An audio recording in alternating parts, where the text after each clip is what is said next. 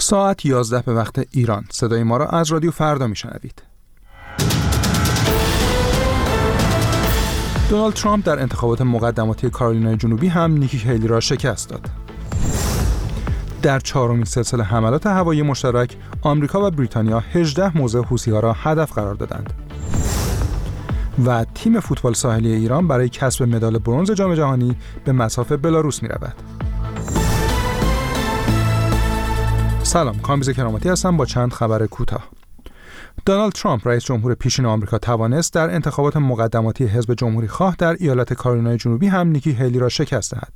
به این ترتیب آقای ترامپ تاکنون در هر چهار ایالت و یک منطقه‌ای که انتخابات مقدماتی جمهوری خواهان در آن برگزار شده به پیروزی رسیده است. خانم هیلی در دوره قبلی ریاست جمهوری آقای ترامپ نماینده ایالات متحده در سازمان ملل متحد بود.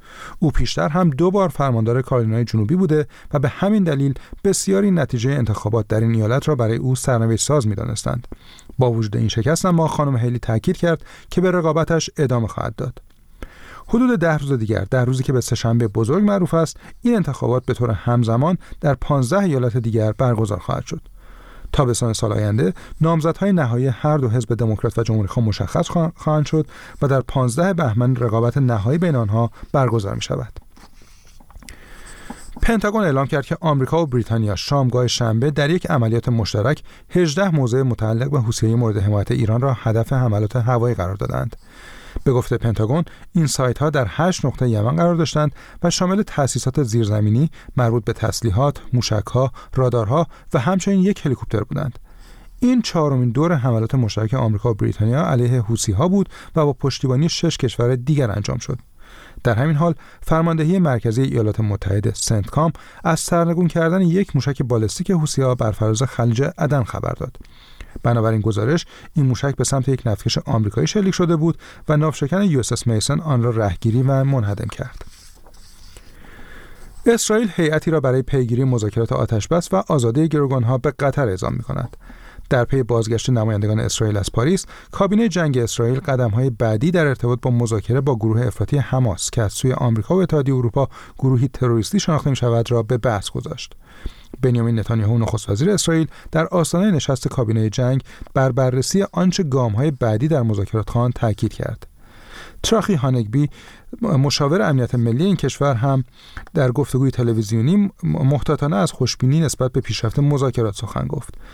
پس از دور نخست آزادی ها و توقف موقت جنگ در هفته آغازین های بین‌المللی برای تمدید یا تکرار وقفه بشردوستانه و تبادل های اسرائیلی و زندانیان فلسطینی بی‌نتیجه مانده بوده است.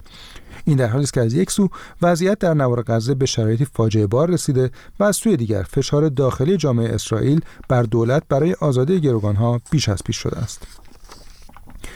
سازمان اطلاعات ملی عراق روز شنبه اعلام کرد دو عضو گروه داعش را در یک عملیات در خارج از این کشور بازداشت کرده و به عراق بازگردانده است.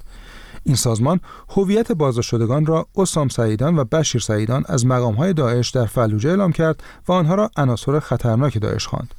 محل دستگیری این دو نفر اعلام نشده در ویدیویی که مقام های عراق منتشر کردهاند این دو نفر با چشمان بسته در یک هواپیمای کوچک دیده می شوند و در بخش از ویدیو به جرایم خود در شهر فلوجه اشاره می کنند فلوجه اولین شهر عراق بود که در دیماه 93 به دست داعش افتاد. رهبران گروه هفت حمایت تسلیحاتی ایران و چین از روسیه در جنگ علیه اوکراین را محکوم کرده و از تهران و پکن خواستند کمک به ارتش روسیه را متوقف کنند.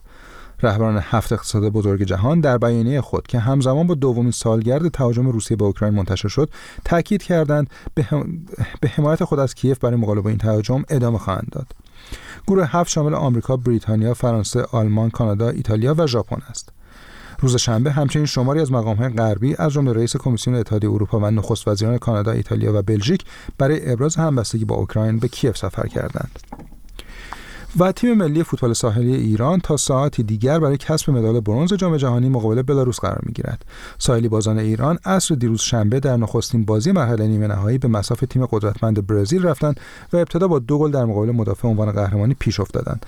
در ادامه اما برزیل موفق شد بازی را به تساوی کشانده و در آخرین دقیقه مسابقه هم گل سوم را به ثمر برساند تا ایران را از رسیدن به فینال ناکام کند. به این ترتیب در دیدار پایانی جام جهانی امارات, بر... امارات برزیل و ایتالیا مقابل هم قرار خواهند گرفت. Thank you.